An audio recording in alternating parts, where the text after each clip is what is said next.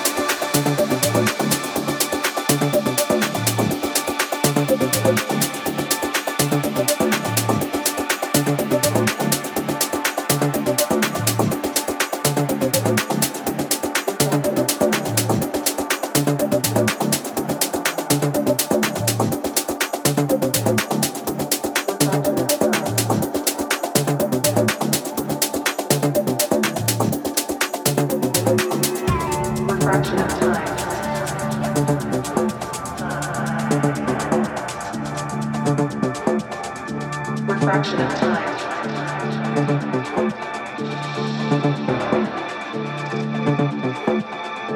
Refraction of time. Time. Time. Time. Time. Time. Time. Time. Time.